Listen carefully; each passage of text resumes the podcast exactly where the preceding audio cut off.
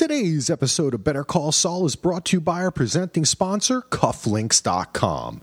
Head on over to Cufflinks.com and use code DVR20 to save 20% off your order, no minimum.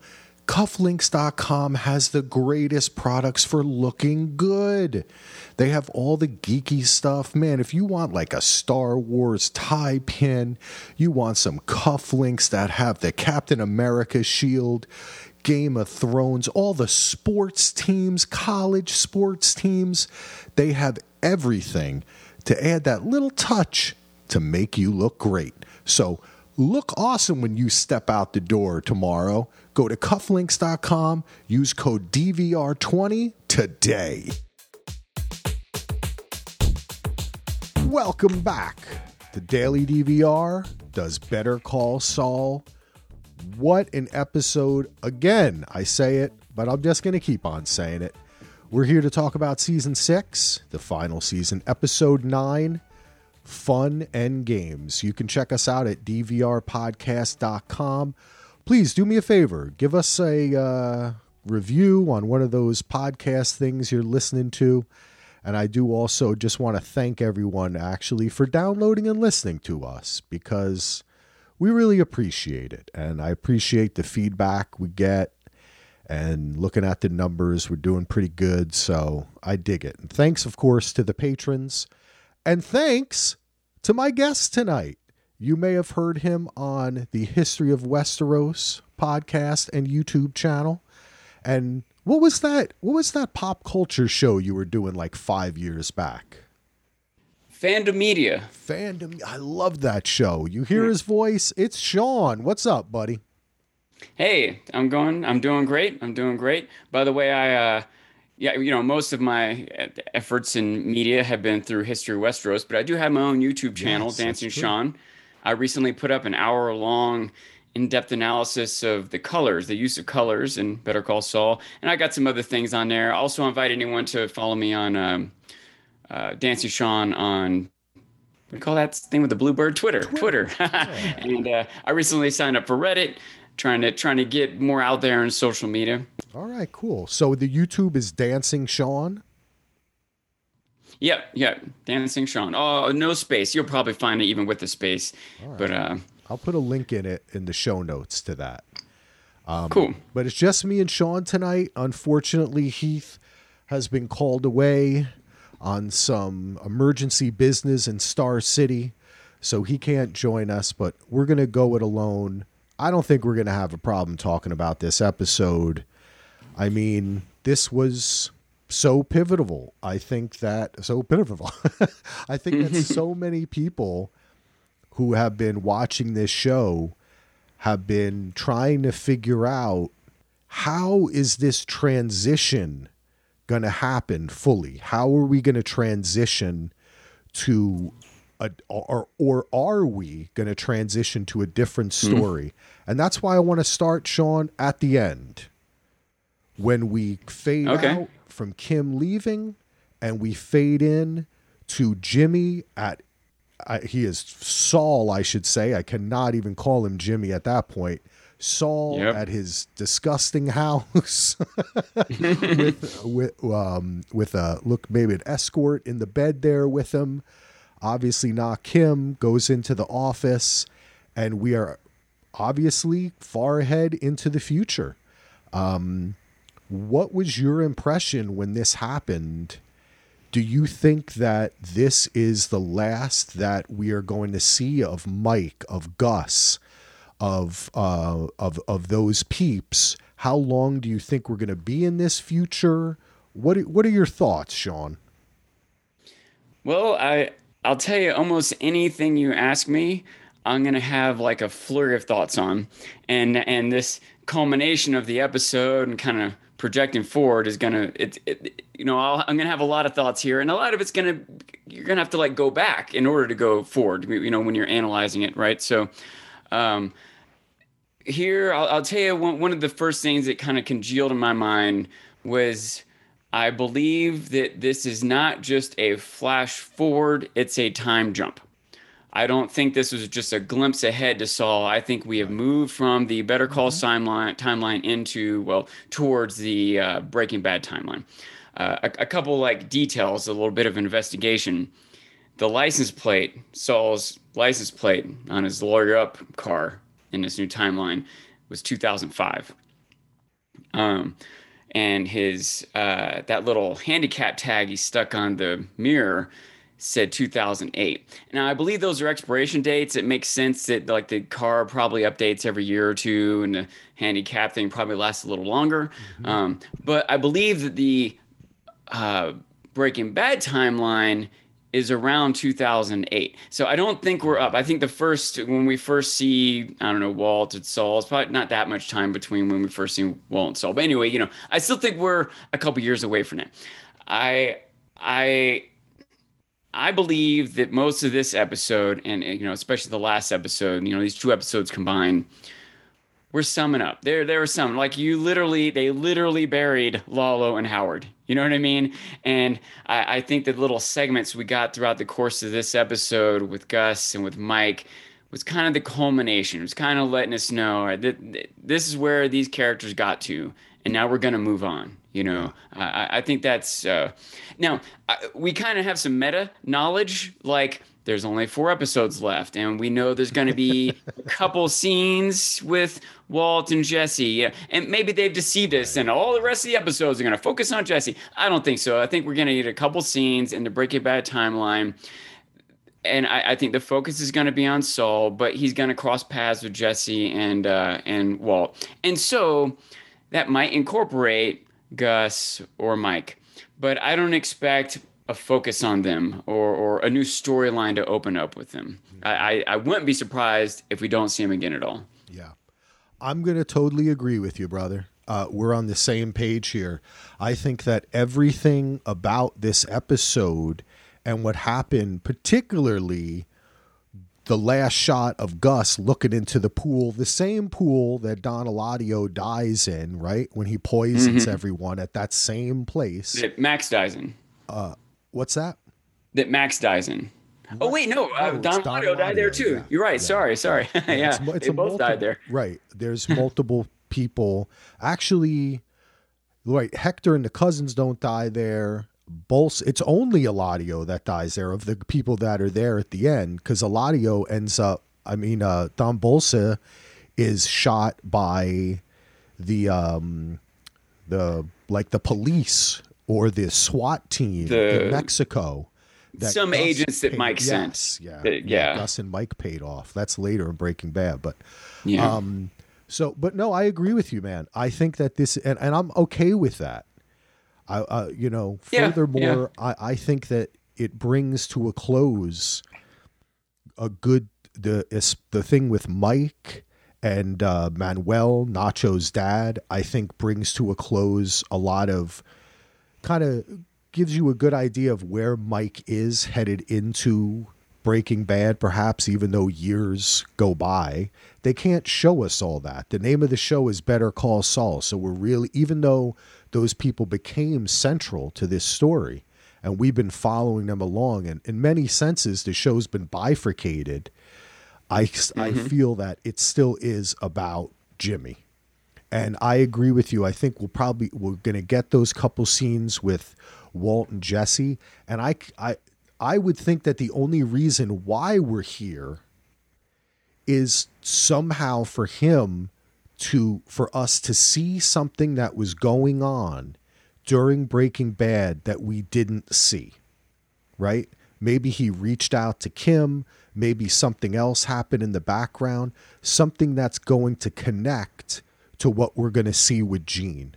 Because I was reading an older interview um, that uh, I can't remember which one of the dudes that uh, the which one of the showrunners. I think it was Schna, uh, Schnoz. What's it? What's his name again? Thomas Schnauz. Uh, yeah, I think I'm not 100 percent sure if it's Schnauz or Schnauz or Schnoz, but yeah. I, yeah. And he was saying that like, hey, we know we can tell a lot of story with Gene. So they were, and this was like a 2018 interview or something, or 2019 or something. So I think that it's safe. I, I'm feeling that that's where we're going to go. Maybe not the next episode. Maybe it's just the last couple. Maybe we do spend a whole episode in this kind of Saul world and, and see maybe some things that were happening. But that's my only question is why else would we be here, Sean? Like why what what do we really need to know? We don't need I don't need to see Jesse and Walt. I really could care honestly I could care less unless it has something to do with Saul's story and the story we're following. I do not need the fan service uh, cameos. I really don't care about them that is something else that the showrunner said that they didn't want to just have fan service cameos. They wanted them to play organically into the story that's being told.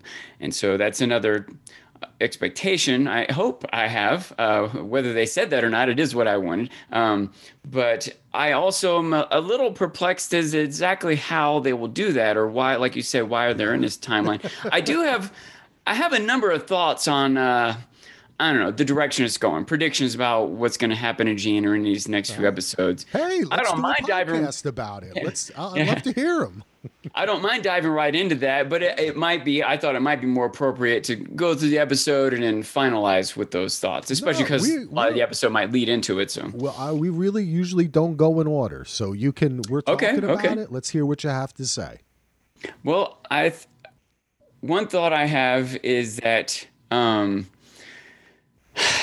sort of just a general okay well all right you, you asked me about that final scene and i actually have a, a, thought about that which of course is going to be connected to like 18 other things but one, one, one thing about this show about any great work of art i would say is that everything is there for a reason. And I, sometimes the weirdest things uh, sometimes it kind of perplexing sometimes it takes a while for them to show you enough or for you to put it together in your own mind. But especially with the show, that's all there. I'm thinking specifically like you remember in, in Breaking Bad, they kept showing us the pool and that teddy bear and stuff. And eventually, like, oh, okay, they had this big plan. It all makes sense. I think that when, for example, they they kind of made a point, I felt like they made a point of featuring those Nutrigrain bars. And I, I feel like you know the, the, right right? That, so that sex workers, it's there. You know, we're, we're kind of piecing that together. The show, in generally, they do a lot more showing us and telling us. We're they kind of assume that we're paying attention and that we're intelligent and we're gonna have a conversation and we're gonna figure out what they're showing us. And I I I think they do a great job of showing us the right things. You know what I mean? I don't think that they like they don't purposefully mislead us. They don't do things out of nowhere. Everything kind of makes sense, especially when you look back at it. You can always see how they set everything that's uh, that's happening. Well, I think that means that's that, how I describe it, like yeah, clockwork. And yeah. And so, uh, based on that, I think they make it possible if you study hard enough, if you watch it close enough and enough times and think hard enough about all the bits of information they've given you, you can you can project forward sometimes, you know, because they're they're usually not going to out of nowhere do some random thing. Everything they do is going to have been set up in some way. Um, so, so every little thing they show us, I look at real close, especially when it's something it seems a little out of place or unnecessary, like on the surface, that whole scene with Gus. You're like, what's this all about? I'm sure we'll talk about it and talk about what it was all about. But uh, but the thing with the Nutrigrain bars, I'm like, why did they bother showing that? Why did they they didn't have to do that? Like she could have pulled a Nutrigrain bar out of her purse, or he could have given her one, or it could have been bananas or oranges on a table. Why was there a bowl of Nutrigrain bars there?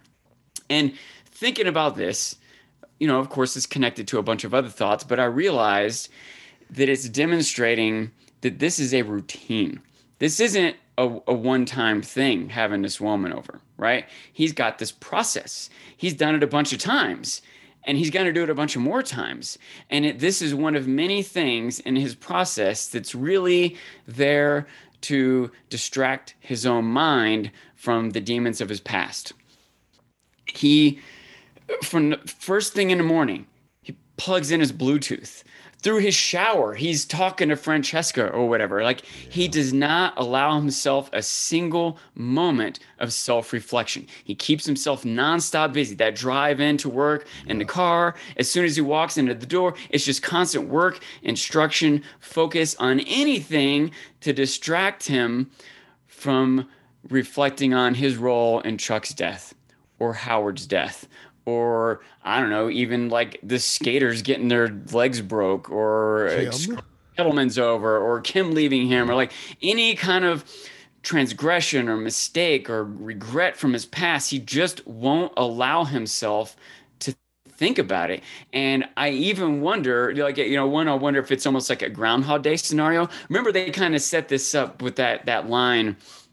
He tells Kim in the beginning something to the effect of, you know, one day you're going to wake up and, and go to work and realize that you didn't even think about it. He's trying to console her about how to deal with Howard. And if you remember, Mike told him the same Yep. thing about that moment at Desert when those people got murdered right in front of him. And if you go back a little farther, you remember that's what Stacey said um, about Matt when, when when Mike was going to those, you know, I don't know, counseling sessions with his stepdaughter or uh, I do not remember that. He was uh, planting the garden. He was having a little life there for a while, Mike. Yeah. Remember that? And and there was a moment when she was, you know, confiding in everyone at this counseling session that she got up and had her coffee and went to work and realized that she went all day without thinking about Matt. And and Mike is kind of a little frustrated by this. And yeah, I don't know if he's like mad at her for letting him go or realizing he's done the same thing or well, anyway, point is you, you, there's this line, like I said, you know, they, they do a good job of like kind of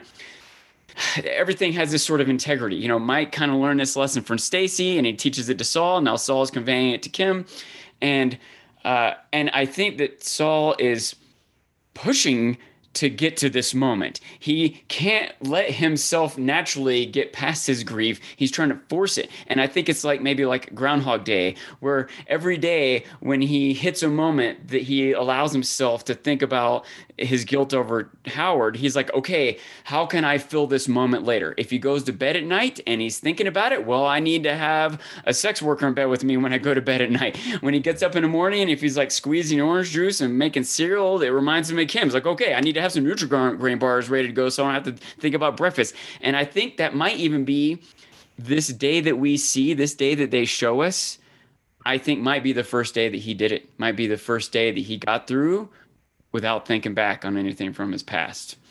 that's pretty beautiful in a way. Sad, mm-hmm. but that's Yeah, yeah, that's some great analysis there. I think that's playing. I pick up on everything that you're laying down, man. He is, he has become Saul now. You know, Yeah. I think that there are two. This show, this episode, kind of settled. It's you know, this is this show is so wonderful. I've said it so many times that just one line of dialogue from a character to another can be shattering. It's not nobody, you know, you're not always worried about someone getting killed or or shot even though at this season and a little bit of the last you did. But previous to that, this was a show about two brothers, you know, and and uh and a and a law firm and uh it's just it, the emotions are at the heart of it and what you're describing is a key to what was such a difference when I rewatched Breaking Bad recently. Just how that is all Saul did. He was a shark. He never stopped. Everything Yeah. was, you want me to do this? You want me to do that? Let me get that person on the phone. Hey, let's go do this. You're exactly right. Never a moment of self reflection, never cannot be silent with his own thoughts and feelings. So and we see that transition here right? This this showed that transition. How does it happen? So mean- so here oh let, let me if I may, I don't, I don't want to cut you off. Were you done? no i was just going to say we don't get to see. There's a there's a cut to it. But Yeah. what you described is it we don't need there's no slide that we need to right? It ha, we know how people change over time. So it's okay that we jump to it because we saw all we needed to see the damage right? Yeah. that needed to get there. So I, so two sort of follow-up thoughts branching from this. One one going back and one going forward. First uh, we'll go back. Through the course of this whole show i think we've all been kind of like waiting for this moment where jimmy becomes saul and i think there's probably like you know, you know, as I was watching, I'm guessing many other people, there were probably like a dozen times like, that's it. now he's Saul. But none of them quite were it. You know, they all seemed like he was on the way, but never really quite got there. And I think one, it is worth noting that it is a gradual, generally speaking, a gradual transition. However, Kim leaving him was the real moment. Yeah. That that that was finally the moment. We didn't need and to it, see we anything after that. You're right. That's exactly. The jump. details of like when he bought that car, how we got the statue of liberty from the Kettlemans. We could piece that together in his mind. What's important is Kim is not there to rein him in anymore. His mind can't be allowed to reflect on these terrible things that have happened. It, you know, we we can piece together the details of how he gets the mansion or whatever. But but the, the moment they caused it, I think that by having that jump at that moment, that's the way for the showrunners to tell us is that that was the moment. Does and that make sense? About, oh, definitely, because think about that, and it is poetic. He lost his love, and that yeah. is what Saul is. He is a loveless human being. He is a non-empathetic shark who is out yeah. to make money and do deals, and that's his life. You know that so when his love left, his love left, and he to- it wasn't a slip. It was probably just a thud, right? Like a walking off a cliff, because it wasn't. Ju- I don't. Kim or maybe a sprint. It's a sprint. yeah, yeah. And you know, we can back up to we could talk about the actual her decision and what we see through the episode of her quitting, just saying, "I'm leaving this case," and we said, "What the hell's going on?" She what she eventually says to him, which was also a great debate over is he bad for her? Is she bad for him? Are they bad for mm. each other? Yes, it, it all it's all right. right? Like yes. we all we all knew it. We saw it. We've seen people like this. We've probably been in relationships like it too. And she was this she was like Mike said, she was the one who has the cojones, has a little more metal in her, right? Is tougher to make the decision to know. Look at where we're going. Like this is not we're not heading towards a good place now. Like we didn't get over we're in the shit and we need to get out. And she hopefully we can only hope that she did because it was a smart thing. When she initially said that, my initial reaction was, of course, being heartbroken for Jimmy and hoping, hoping somehow, oh, maybe she'll, maybe they'll reconsider their talk. We'll get another episode with them. But then also followed by a feeling of elation for her and like, yes, like a you go girl. You know what I'm saying? Like, this is the right, finally. This yeah. is Kim. You're making a good choice here, Kim. Get the fuck out. Yeah, and she's maybe the only person in all these characters swirling around Saul. Almost every single person has ended up dead or in jail or you know some sort of tragic ending. She might be the one person that escapes his black hole of tragedy. Uh, and I like that it was just a breakup, you know?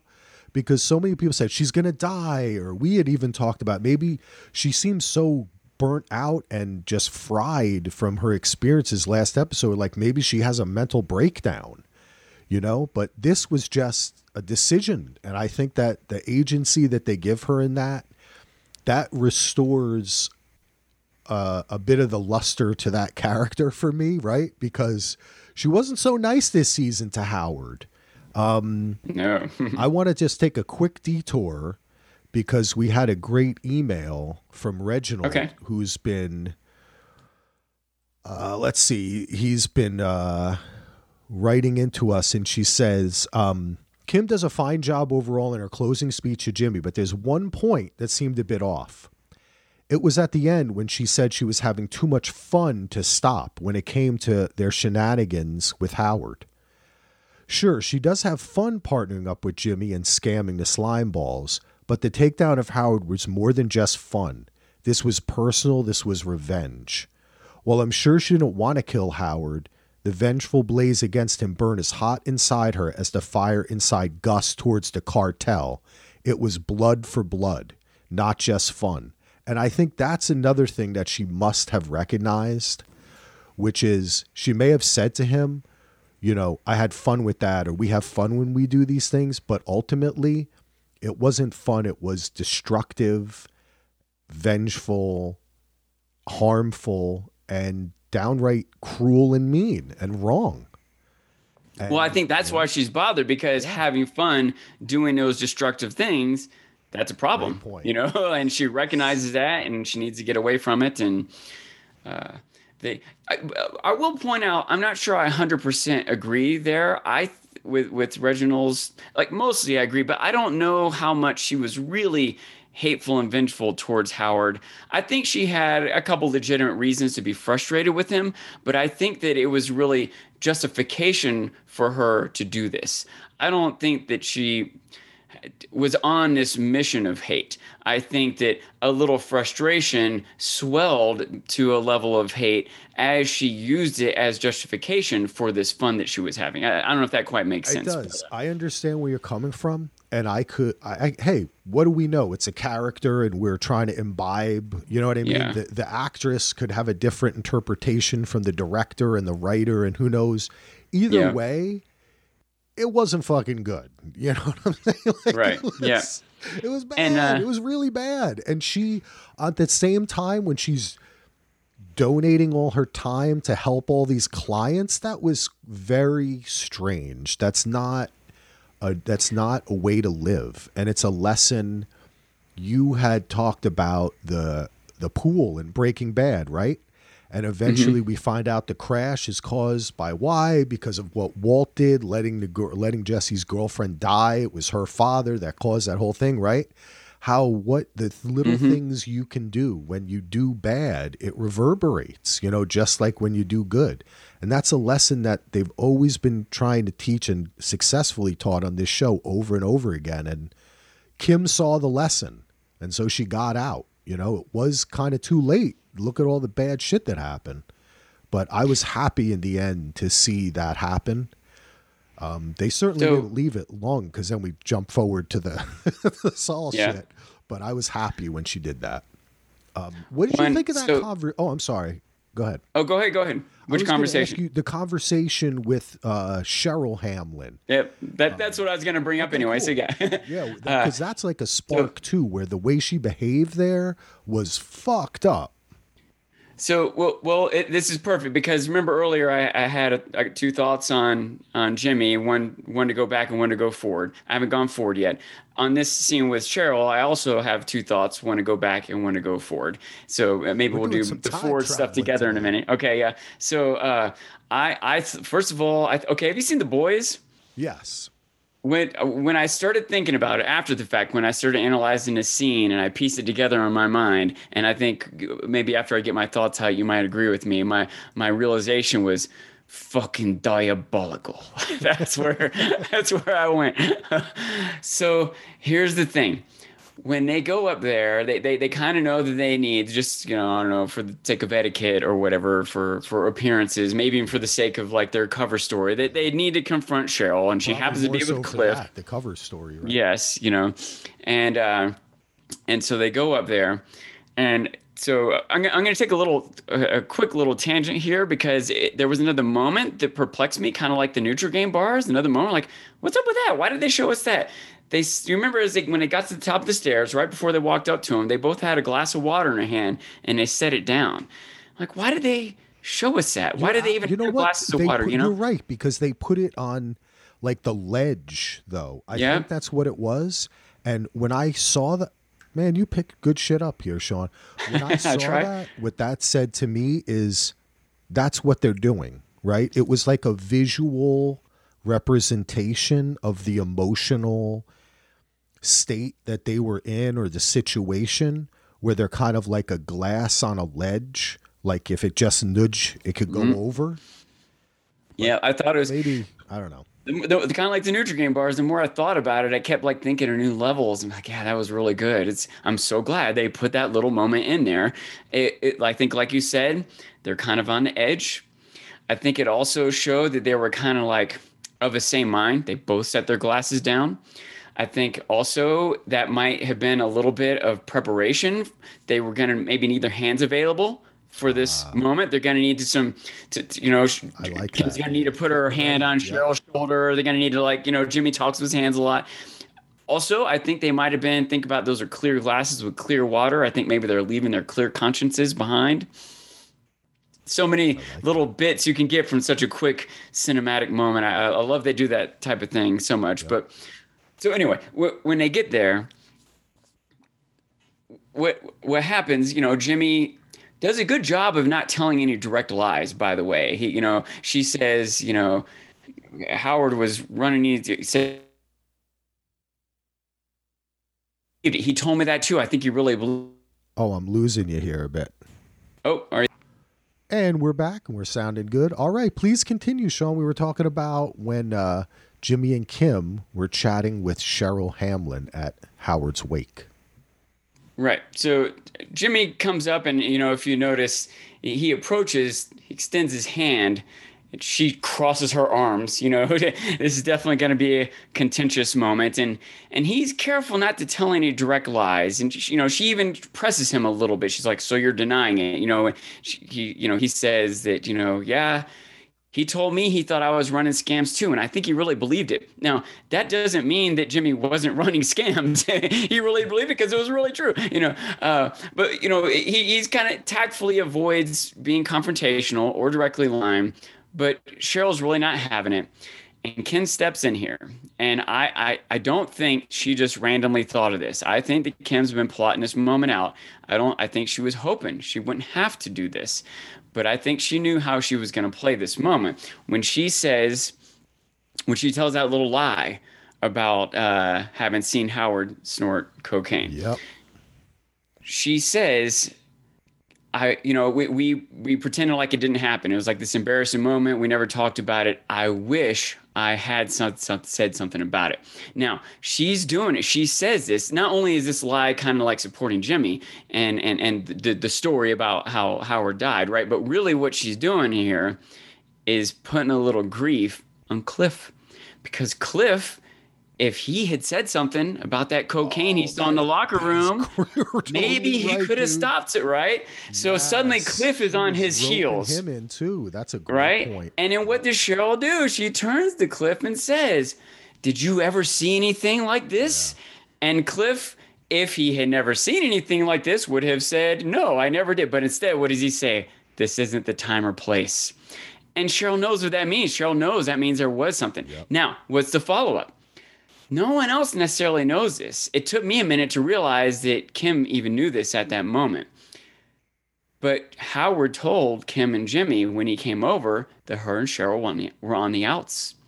So when Kim leans in supportive and says, Hey, you're his wife, you see him every day, you would know if something's up. Maybe I'm wrong. She knows that Cheryl wouldn't know. They don't see every day. And she's now laying the guilt on Cheryl. Cheryl can't stand there and righteously say, My husband would never, because she doesn't actually know, because she's on the outs with the husband. And she perfectly, Kim perfectly plays this to have Cheryl and Cliff feeling guilty about their own actions rather than angry at Jimmy for his and I and I think it was diabolically perfect the way she did that. It was, man. It was and, it was cruel. Yes, and now let's think this through. I think that's part of why she realizes she mm-hmm. can't be with Jimmy anymore. Like, not only has she done this cruel, vicious, calculated, evil thing to cover up a different cruel, vicious, calculated, evil thing, right? But when, at the end of all this, it doesn't at the end. End of, it's like when right, exactly. and and you know, to, to to pin down the fact that it doesn't end. Think when this ends and they go back down. Jimmy says, "All right, hey, we made it through that. Now it's you know time to start the healing process." Jimmy doesn't really feel any guilt. He's not allowing. He's gonna go do the next bad thing. And Kim is piecing all this together. She's feeling so bad for what she did and is realizing she sticks with Jimmy, she's going to do it again. And she kisses him. And I, I didn't even realize in that moment, but my wife was like, "That's it. That's, that's what I thought." Yeah, I I mean honestly, I kind of thought it when they were coming down. I think there's like a like when he was saying that, right? Like they're kind of. I think they were. What were they? Was there a shot of them walking, or were they in an elevator? Uh, I wish I, I could remember, remember exactly. They, I don't remember exactly the cut between at the top of the stairs Maybe of the conversation and in and in the parking deck. yeah. But you know, the, the elevator door might have opened and walked. They walked toward the car for sure. It was she just had a look. Yeah, that was that and uh, honestly, I was surprised that she was even at the apartment initially because yeah, you thought, thought- that it might have been the last scene. yeah, like she might have just Yeah. driven off in the car and that's it. And like she was never to be seen again. So I honestly the other the the other scene we get was great and I'm glad we had it. Um but if it had ended that way, I think I could have been satisfied too Yeah, yeah. because that I think that that just the fact that yeah they're not it's there is they're not going to heal for they weren't going to heal it wasn't going to get better they're just going to keep on doing shit like this and this situation itself was only ensnaring them in deeper debt into Mike and Gus and that whole lifestyle you know and I just I think it was the best thing I'm glad. I think that this was really brilliant, and and I'm glad Yeah. that it wasn't Lalo didn't shoot Kim instead of Howard or whatever. You know, I think that this really paid such great service to the characters, and also allowed all the actors to really play it through truthfully. You know, and, and all the way to the end. I, I loved it. Um, I want to just keep it moving a little bit we could talk forever about any one of these things. oh yeah. What did you what was your impression of Mike's kind of outgoing story here which mostly concerned him find, you know, putting his guns away, finding Manuel's ID, reaching out to him, having a conversation with him, which I thought was meaningful and I mean, I love Mike. I I think that Manuel, I don't know the actor's name, he was fantastic throughout. Um, but I felt it was a little bit like that is definitely something they had told us before. I'm not coming down on it. It was still done well, but the way he was just kind of like you fucking cartel and your you know, your your truth or or your justice you know there's nothing you're you're just kind of you know was basically like you're just scum you know you are Well- who you are and I, I I have a thought on this, but it it might be slightly controversial. I, I don't know. Controversial might not be the right word, but uh, um, but but before I get to it, if I may, I want to touch on colors a little bit. please Uh, I I have a million thoughts on this, so I'm going to try to keep it brief. But as we go through these scenes, almost every scene, I have at least one comment to make on colors. So. Uh, probably most viewers out there are at least superficially aware that they're using red to represent criminality and moral antagonist characters, right? Tuco's got a red shirt on, Nacho drives a red car. There's a million examples, you know. And blue tends to be in the realm of good guy, legal protagonist. Um, Howard's always in blue. You know, cops wear blue. Lawyer, most of the lawyers are in blues. You know, uh, Kim is until this recent season, she's almost always in blue. But this season, she started wearing like maroons and pink and orange and stuff. But uh, um, so and uh, yellow, by the way, means conflicted, maybe uncertain, struggling, uh, transitioning. That's what yellow tends to. Think about like Jimmy's yellow car. Uh, there's a million examples. Um, in the scene when um, when uh, Jimmy and Kim were talking to Cheryl and Cliff, all the all the cuts, all the framing of Jimmy and Kim, there would be just this blazing yellow right light, yellow lights right next to their head, and I think it's showing the sort of the conflict that they're going through. Uh, green, by the way, represents something in the realm of a facade, something that's covered or hidden, safe, disguised, lots of ways, lots of words in that realm. Kim's shirt, when she was putting up that front, telling that lie, she she had a green, a dark green blouse on for that.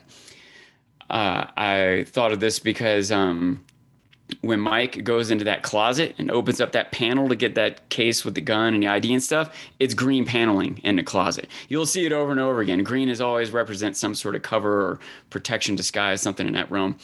And when that discussion that they're having between um, uh, Mike and uh, Nacho's dad, what was his name? I forgot his name. well Manuel, thank you. Uh, uh, in the background when they cut back and forth between Mike and Manuel. Behind Mike, there's like a support beam that's blue that just is framed right over his head. He's clearly a good guy, protagonist, right? When they cut to Mike, Mike is behind the fence. He's like caged in, yeah. you know. The, and I think that was that wasn't accidental. That was purposeful framing.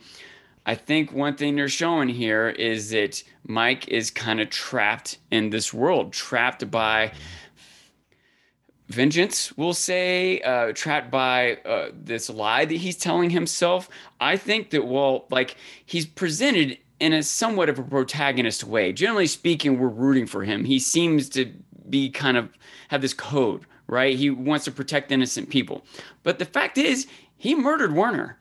He did not have to do that. He could have skipped town. He could have murdered Gus. He might have endangered his own life. There's lots of things he could have gone di- dif- different, and you understand maybe why he didn't. But the fact is, he keeps on this illegal path. He keeps doing it. He keeps getting paid by Gus, he keeps following Gus's instructions, and he keeps not doing the morally correct thing.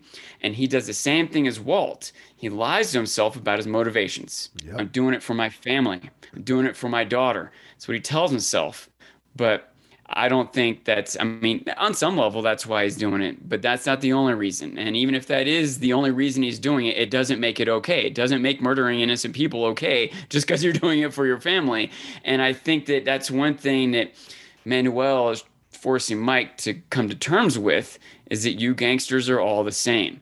You, th- I think when Mike is talking to Manuel, and, and it, like oftentimes monologues really have these double meanings. He's telling Manuel Nacho was a good guy, he had a good heart. He fell in with some bad people, but he wasn't really like them. He's describing himself. Right? Talking about himself, exactly. yep. And Manuel's not having it. He's like, nah, this justice you're talking about is just revenge, and it never ends. Yep. You gangsters are all the same.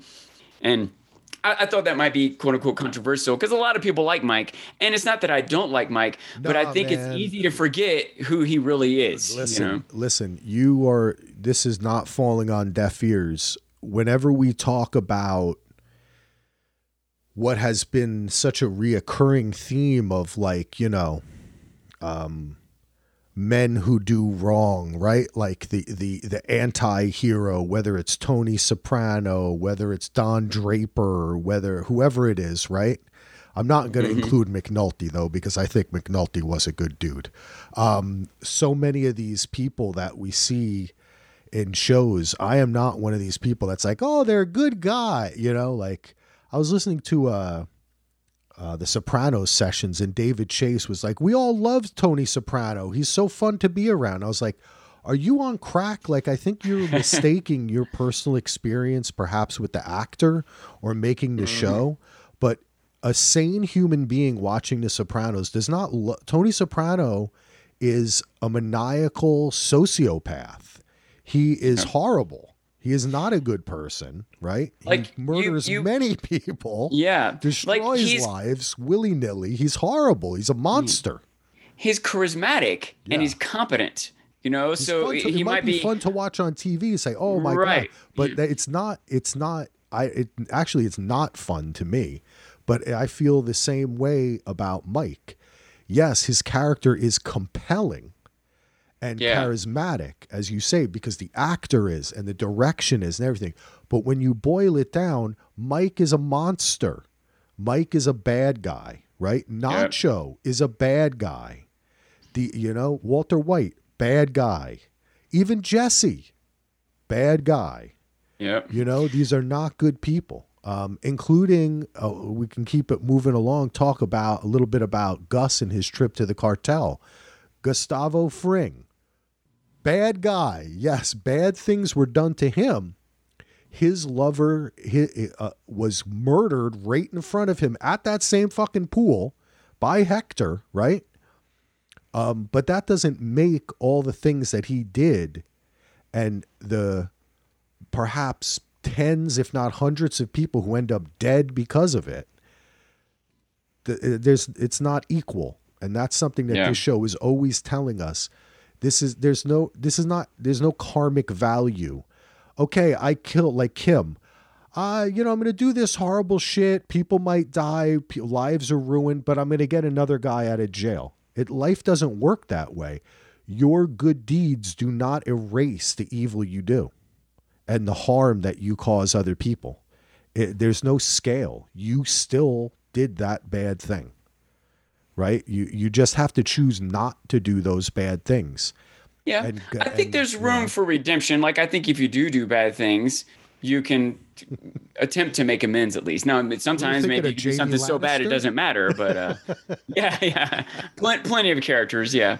You know, uh, like that's a famous one. Like, is in the end, is Jaime Lannister? Did he? But I guess that's a personal, that's a subjective thing. You know, different. Everyone yeah. has their own, and it, it comes down to the people they hurt in, in a sense, right? What they, how they're really the ones who are more important in that sense, but this whole conversation, this was just beautiful. Um, with Gus and the cartel, just the entrance, the fucking jacket in the car again. I love it. I am a very clean, like obsessive person, much like Gus, not to that extent, hopefully. So I really, when he does these type of things, it just kind of makes me feel warm inside. I don't know. I'm just kind of like, I understand where he's coming from, but obviously that he it drives him in a way that's completely unhealthy. But the way he goes through this conversation, Reginald had sent us another email about a lot of this episode is about people playing to their playing to the crowd or reading the room and the way that Gus read this and performed during this whole conversation where he has basically, you know, three guys who want to kill him immediately. Bolsa always seems to be kind of his his guy until he kills him in Breaking Bad. You know, in the, in yeah. in Better Call Saul, they have gotten along a lot better, and he and when it's he says, you know, he'll take over. You know, that's setting up their eventual. There's probably a whole nother right Bolsa versus versus Gus that we didn't see. Well, we see the end of it in Breaking Bad. Um, but it's just think, masterful. I think Bolsa is very similar to Eladio. That they are. I, I mean, they've got to be dealing nicer though, hasn't he? Always, at least in at least in Better Call Saul, he has seemed more more willing to see Gus's perspective because the other guys just don't give a fuck about right like the, the thing is that both I think that the, the thing that Bolsa and Eladio have in common is this perspective of how much money there is to be made. Yes. I'm guessing that they're making millions and millions of dollars a week at that scale, that level Gus that they're earner, at, man. Gus right? And Gus makes a lot of money. And if there is some, you know, disruption, if there's some conflict between Gus and the Salamancas, people are going to start killing each other you know, work, you know, efforts that the employees, if you will, were going to be putting into making money off drugs instead are going to be put into killing each other off. The people get killed off are no longer making money. This is going to spur criminal investigations, which will get people arrested, which will get yeah. drugs seized, and it will just cost them millions of dollars. All the time and effort that they've spent building up this infrastructure and these pathways and training these people, and it could just really fall apart really fast and they just want peace. They don't care about some beef. I think that whole meeting with Nacho, I think Bolsa probably knew that that Gus did do it. Yes. He doesn't care. He's like, look, if you can give us a good enough story to stop, well, I, whatever, good enough. Nacho's dead. Let's move on. But Hector's not going to let it go. Yeah. Hector is not as motivated by money as he is by blood for blood, passion, anger, revenge, whatever else, you know. So I think you're right that Gus perfectly plays this. He's completely humble. It, a lot of things that is said to him that could be almost insulting or pushy or whatever. Like when Don Eladio tells him, "Take a seat." You could, someone might feel like they're being pushed around. Imagine someone telling Tuco to take a seat. You don't tell me what to do. But Gus is like, "Thank you." Right? Thank you for letting me take a seat, right? When he asks Gus, what do you think we should do? How do you think we should handle scenario? Gus says, I wouldn't presume. He's not getting even to make an attempt to offer a compromise. Like, whatever you say, I'll go along with it. He's completely humble, and he has to be because he knows there is a suspicion. I think that's part of what's happening in the scene is Eladio is demonstrating to everyone present there's no justification for killing Gus, and so I'm not going to do it. But then when he stops Gus and says, you know, I could see a little hate in your eyes. I think he's letting Gus know. He's like, look, I, I know Hector. I know he's right, but I'm not going to do anything. But don't, I have, you know, don't give me a reason to.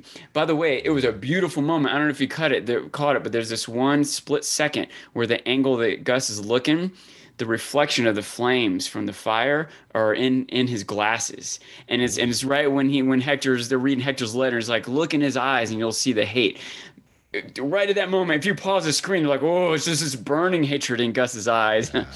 well, I thought, yeah, man, great stuff, man. You're totally right. And I just, you're right. Eladio just has to make a business decision, even though he knows that Gus does want to fucking kill him.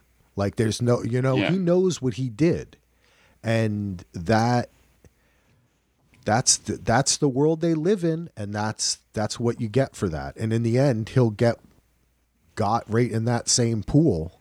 And I think it was, it's interesting to me when we first see Hector in Breaking Bad, he's with Tuco and he doesn't seem to be being taken care of properly. And I think this scene speaks very well to that transition because during Better Call Saul, Hector has had more power and more pull with Don Eladio and the cartel mm-hmm. than he has in Breaking Bad.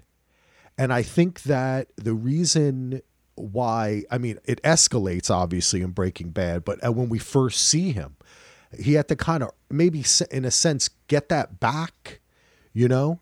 And and and that's illustrated by when um Eladio is saying, oh yeah, go go Hector, go. And then and then later after he leaves, he goes, I want to hear that ding ding ding. Kind of mocks ding. him.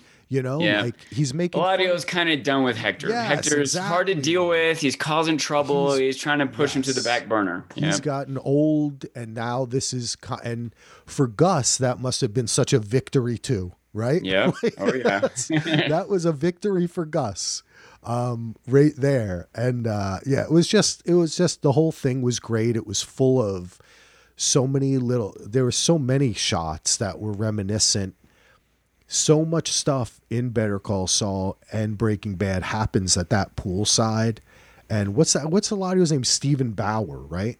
What a great. I mean, what a fantastic role. And when you think about it he's probably been in like less than 10 scenes, maybe a little yeah. more than that in the entire run of both shows. So it's uh, it's really fantastic, and I do think that that was a pretty perfect place. If that's where we kind of we may see Gus and, and Mike again, who knows in the next episode, but I don't think, like you said, I don't think we'll be following new whole stories with them you know, because we see their story in Breaking Bad. So uh, I think that that's enough for me at this point. Um, well, I'm think I'm going to. Uh, we've talked so much about everything. Do you want to talk a little bit about? I'd like to hear what you might think happens with Gene. Do you think we're going to get Kim and is Kim in Nebraska? Is that why Gene well, went there? Do you mind, by the way, before we move forward? I don't want to drag this on too long, but I, I had a couple little points to make. No, uh, go ahead, buddy. You're uh, making great points. I'd love to hear them. When when Gus is heading toward Eladio's, that the, the opening of that sequence, I just want to point out just the the, the details, the, the attention, the reasoning behind everything that they do. We see that shot from behind Gus. We're kind of like looking out the, the, the window with him. We don't really quite even know where he's going. It's not clear that that's even Mexico, right? Um, and I, I, think they did that shot for a very specific reason rather than from the side or just showing him get out of the car or whatever else because they wanted us to see the green lit dashboard in front of gus because he's still keeping up this facade as he goes to visit don eladio. It's subtle but i think it was intentional. They easily the, the, the dashboard of that car could have been lit up in red or you know imagine just dashboards of cars all kinds of different colors. They definitely chose that to be green just to keep in line with their use of green as a color um, also, really, really appreciated. It's something to keep in mind. Almost every episode of Better Call Saul picks up right where it left off, and almost every episode only lasts for a few days. The, the whole everything we've watched, and not counting this big jump we had just now, right, right, right, just now, but everything is only about two years long. You know, almost every episode from one to the next only spans probably an average of like a week. You know, point being, Gus has bullet wounds in his side, right? And I appreciate that when he pulls his jacket out of the car, he winces a little bit, and when they pat him down, he winces. That's a minor detail. Great but I'm so glad they include it. It just shows how much attention they're paying to every little detail. Um, I, I, I did have another. So oh, go ahead. I, I'll say I love that you picked that up because that has such emotional resonance to to whenever Gus goes there, there's that sacrifice, right? And what mm. happened there.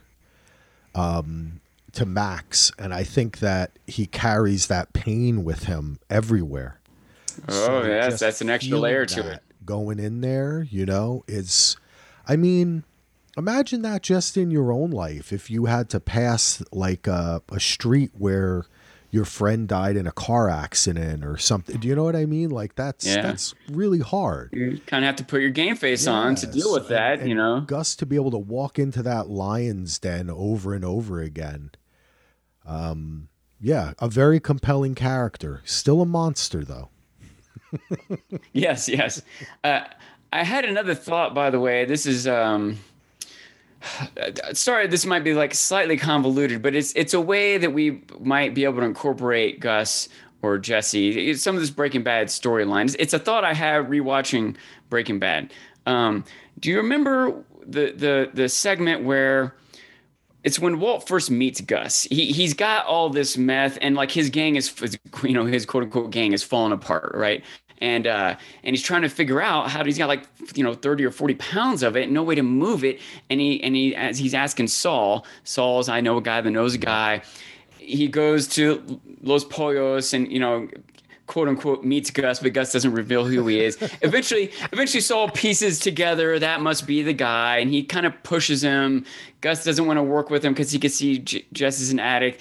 In this whole scenario, you remember Walt suddenly gets this text like Pollos. He, he gets this sudden instructions yep. like, okay, you got to bring the 38 pounds to this truck stop in one hour. And uh, you know, Walt's like, there's no way I can do it. He's scrambling. He races over to Jesse's. Jesse won't answer the door. He's like pounding and he breaks in. He's, he dumps out a trash stolen. bag to put the drugs into, you know. And in the middle of this, his phone, his phone's ringing and it's Skyler and there's a text, baby's coming. At that point in the story, she was pregnant, right? And he had just has this moment where he just decides, you know, he puts his phone down and keeps packing up the drugs, and you realize he's kind of chosen, you know, this this drug trade and this money over his his wife and his family or whatever. Watching that now, I have a little bit of a different perspective. I Walt felt like he had to do this now or never.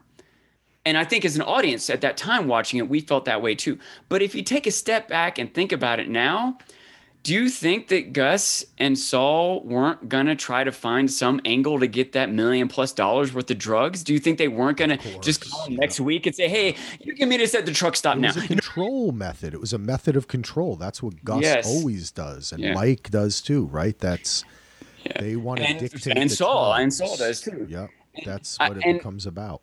Something that we pretty constantly see almost every interaction of Saul and Walter Jesse. Saul's encouraging them to cook more.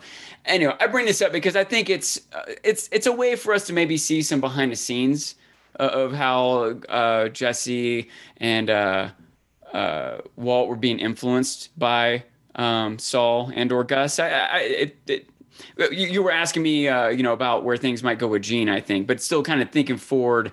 A lot of times, it's connected to thinking back uh, I guess thinking about Breaking Bad is also kind of like thinking forward, but um, I don't know. I don't know if that makes any sense. But, uh, so, what are you saying? You think that he's going to get mixed up in something again?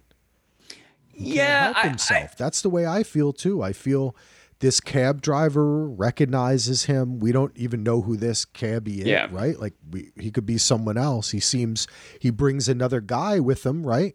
When he when he comes, so I think that there's something he it's like we get that scene where he calls uh, Robert Forster, a mm-hmm. vacuum cleaner salesman, right? Like he's gonna he's gonna go away again, but then he decides not to.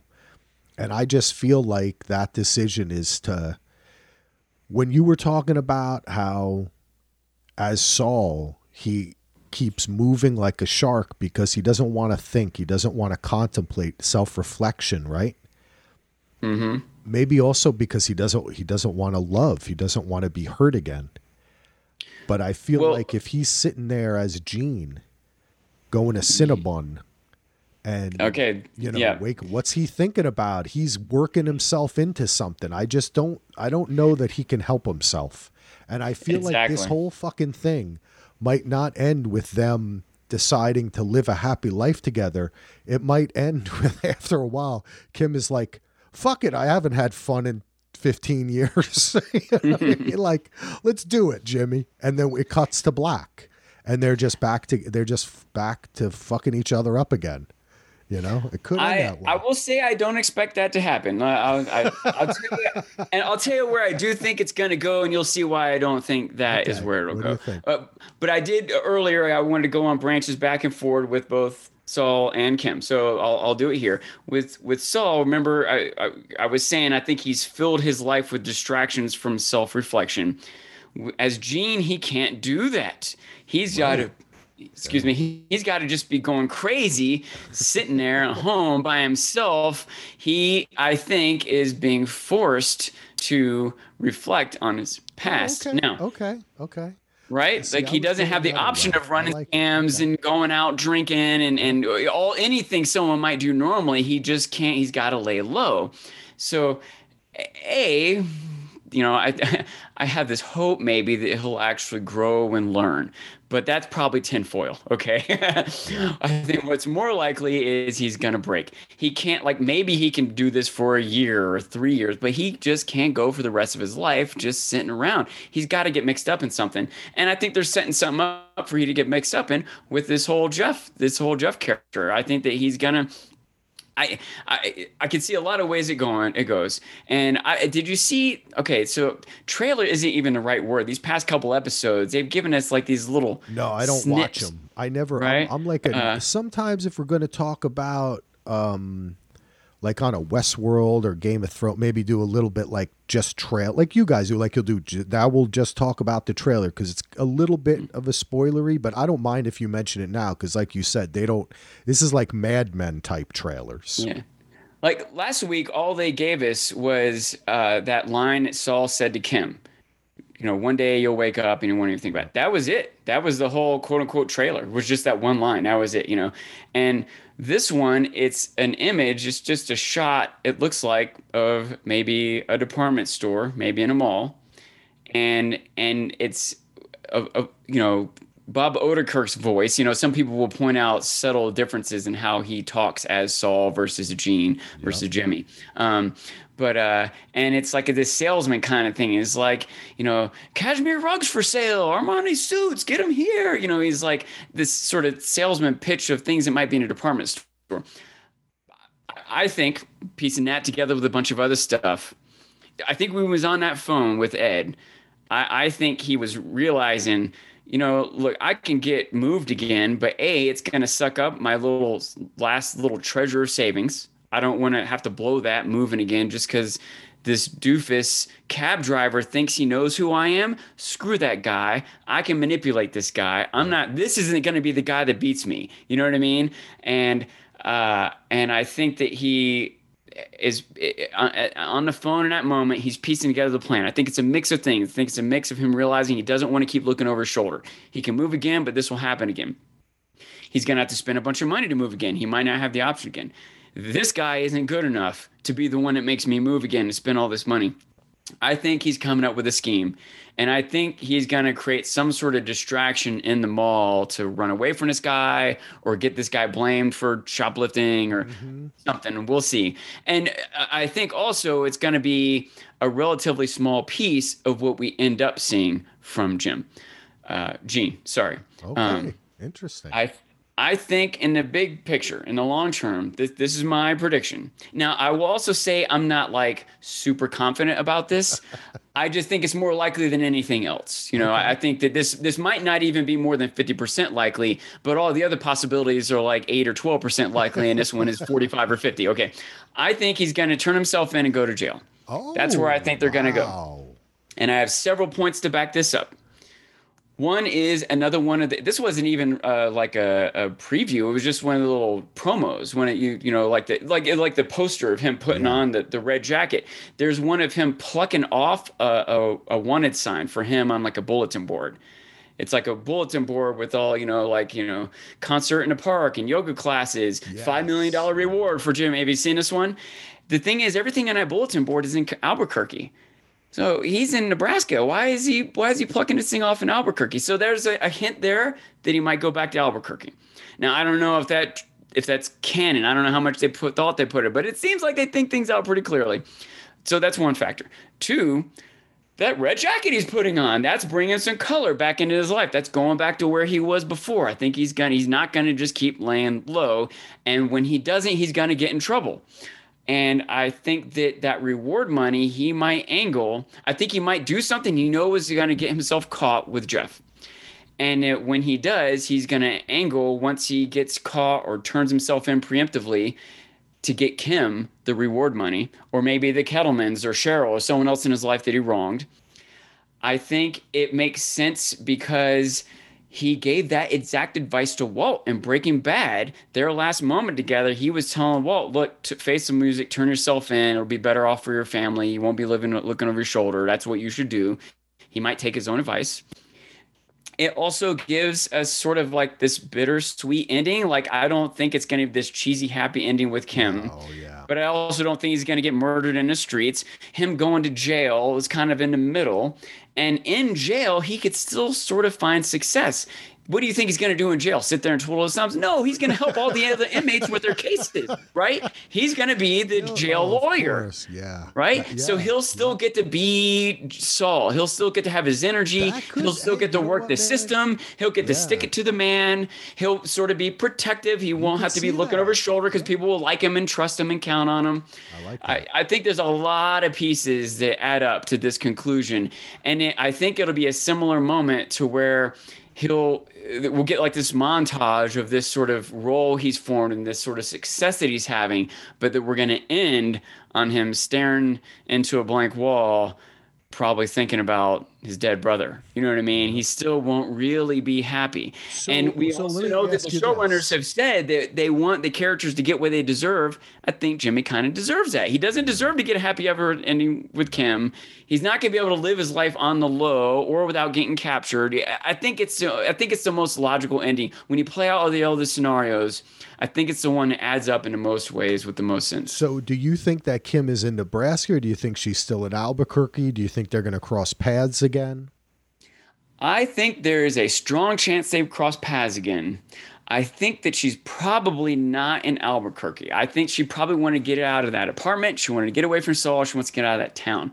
She gave up her. She she resigned from the bar, but she could just be in the bar in another state or she might pursue something totally different. She might open an orphanage, you know, some other way to help people out. I think it's a strong possibility that she goes back at least to visit her mom and or dad, if not to stay with them.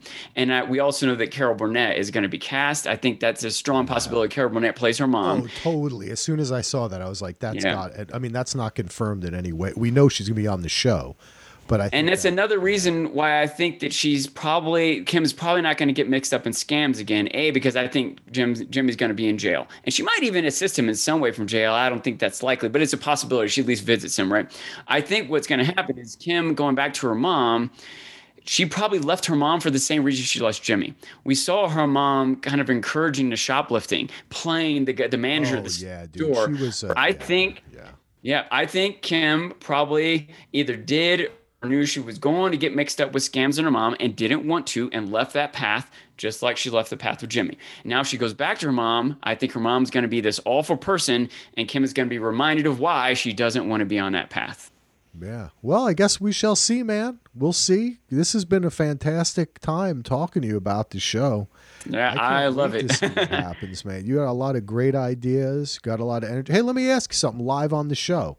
You Mm-hmm. want you want to do this again next week? Because Heath just told me he can't make next week's episode. Oh. He's going on vacation. Uh, I well, let's see. I would love to do it. Short answer. we might have to hammer out the details of when. I think our original plan was Wednesday, which will work better for me next week than Thursday. So yeah. Um, Hey, we could do it on Wednesday. That sounds like fun, man. All right. Well, let me see. We'll talk it. I'll talk it out with Heath, but it has All right. been fantastic having you on. Your thoughts, your ideas, your analysis of this show are fantastic. Now, I'm going to put it in the show notes, of course, and when I publicize this on the interwebs, but please tell us again where people can find you, Sean. well, if if I may, I'm I'm excited to do that, but I want to drop one more bomb on you. Can I? Can I? I had one last talking point. Hit me. the the scene with Gus with the wine. That moment, there was a, a moment. It, it reminded me of the moment, a, a couple moments earlier, where Gus. We we kind of see in Giancarlo's acting that he's having like an epiphany, right? We saw it when Kim told him that Jimmy talked Lalo out of sending him. We saw it when he suggested the curly fries. He kind of connected Madrigal and Lalo to Germany. I think in that moment when he was drinking that wine, there's a lot going on there. I think one thing he's kind of realizing he can't afford to indulge in the niceties of life. He has this quest for revenge, right? Um, but I think possibly, more specifically, he might have formulated a plan in that moment. Right before that was the scene at Don Eladio's where Hector wanted blood for blood. And then we had that sommelier telling him about the, the taste of blood in the wine from the iron oxide and sulfate or whatever. I wonder if it clicked in Gus's mind that the way to take out Don Eladio was to poison him. That's a great point, man. I'm not very sure about that, but I think it's at least like a it. consideration. Yeah. I like it. I like it. All right. We end with another great point. Sean, now please tell us where people can find you. So uh, on YouTube, Dancing Sean. On Twitter and Reddit, Dancing Sean. And uh, heck, you can follow me. I'm Sean Pink on uh, Facebook also. And so uh, there, there's some Better Call Saul uh, discussion groups on Facebook that are, I don't know, worthwhile. As worthwhile as anything, I guess. But uh, I, I, I- I've to be pretty active on there, but sometimes it can be overwhelming and or frustrating. Uh, but uh, yeah, I, I've done a few uh, little short movie previews on my YouTube channel where I do like a one minute review of a movie where I try not to spoil plot stuff. I just talk about like the genre and the tone and the director and stuff like that. And I also covered The Boys for the first couple seasons. And, um, and of course, History of Westeros. Uh, check us out. We do very. We average over two hours per stream on.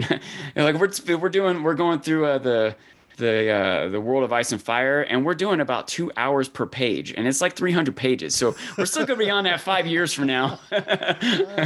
Well, you got you're going to do House of the Dragon, right?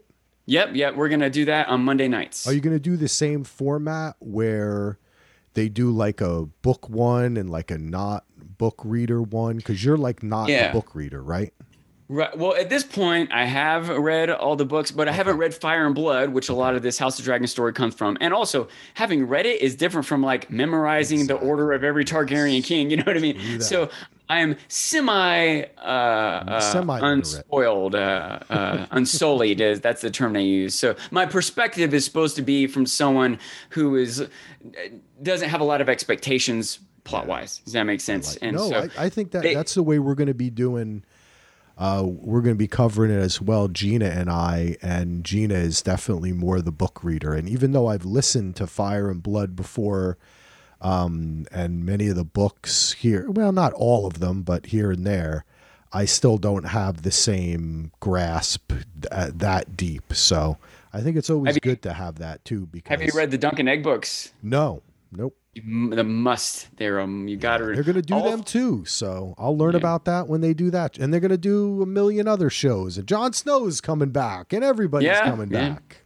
I'm down Those- with it. You know, if it's those Dunk and Egg books all three of them combined are only like 300 pages. It's it's Oh, okay. very short, but they're very rich. They they're they're I want to say they're better. Like page per page, they might be better than the, the main storybooks. Uh, that some people might think I'm blasphemous, but some people might agree with me. You'd be surprised. Even like super fans still love those books. They're really really good. Yeah. All right. Well, thank you so much, Sean. Everybody have a great night. Thanks for listening. Check us out at dvrpodcast.com.